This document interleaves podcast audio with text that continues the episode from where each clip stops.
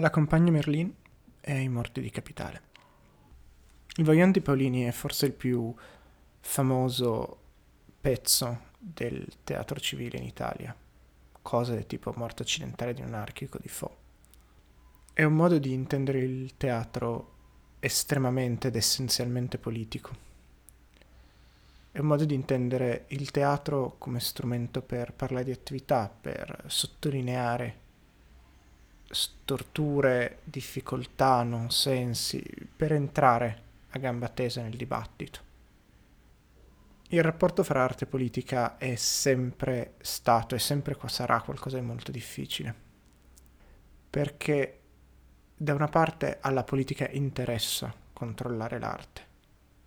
E non solo a livello di censura e non solo per eliminare le voci scomode, ma c'è anche l'altra faccia, la propaganda, il fatto di utilizzare forme comunicative a volte più semplici, più dirette, che con più facilità fanno breccia per far passare il messaggio.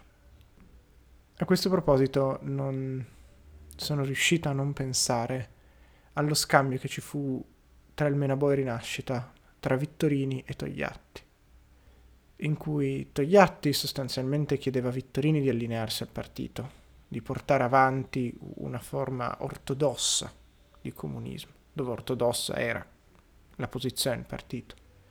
E dall'altra parte Vittorini reclamava la sua indipendenza, dicendosi indisponibile a suonare il piffero della rivoluzione.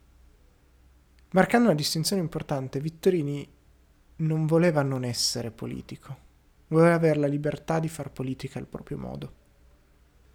Tutto ciò però non ci deve distrarre dal fatto che l'arte non deve necessariamente essere politica.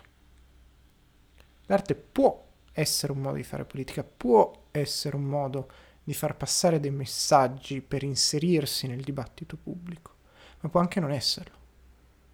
Quando passo in studio da un'amica e dipinge campiture, per lo più, in maniera molto emozionale. E quello va bene, quelle sono cose belle. E l'arte ha anche questo dovere di ricordarci e di mostrarci il bello. C'è un enorme discorso sul diritto al bello, soprattutto quando si parla di periferie e di luoghi emarginati. L'arte può essere anche tecnicalità.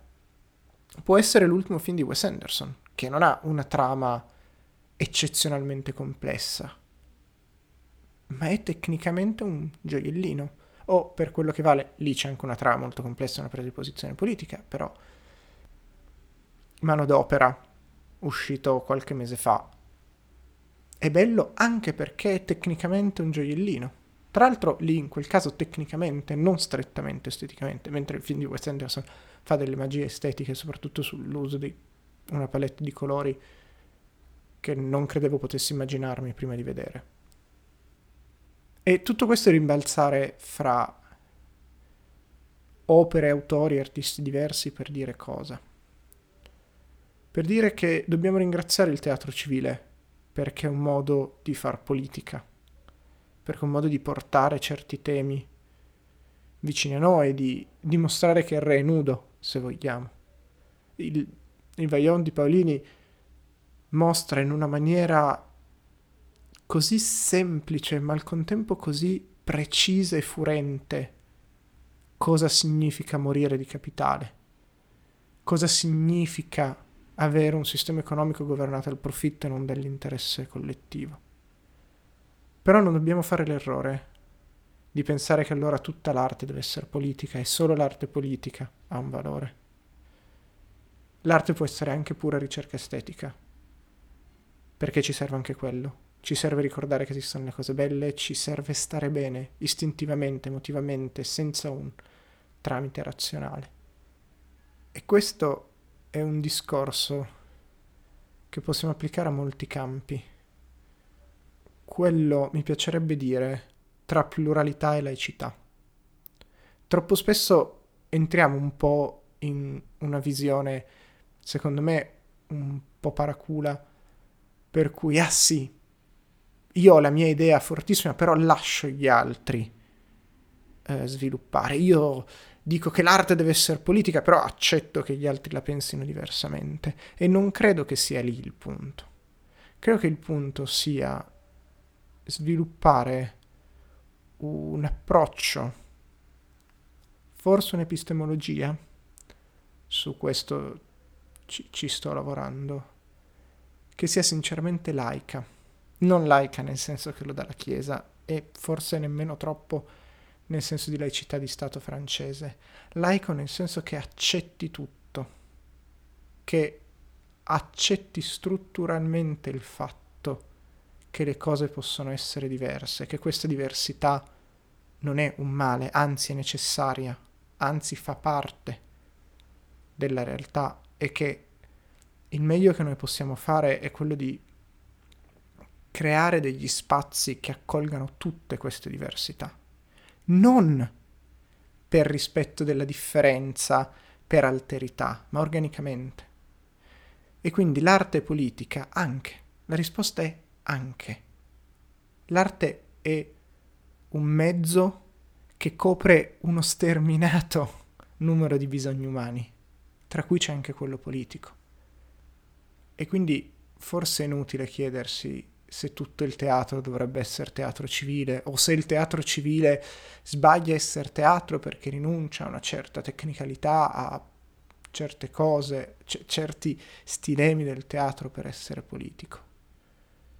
Il punto è che serve anche quello e che forse dobbiamo farci un po' meno problemi a classificare tutto in maniera rigida, a creare delle divisioni, degli stilemi, delle forme rigide che incasellino le cose.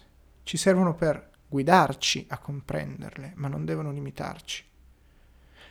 Quando le categorie diventano dei limiti, forse stiamo scadendo nel dogma più che nell'analisi.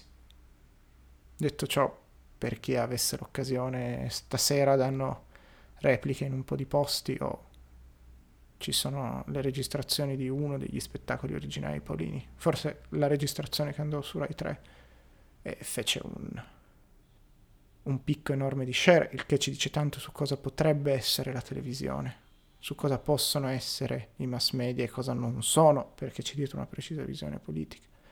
Per chiunque non l'avesse fatto avesse la possibilità guardare il Vagnon di Paolini è un'esperienza interessante e magari prima o poi ci sarà un episodio di questo podcast a raccontare una gita sui luoghi del Vagnon che non feci dieci anni fa con la mia classe perché mi ruppi un ginocchio qualche mese prima e che è nella lista di cose da fare da allora.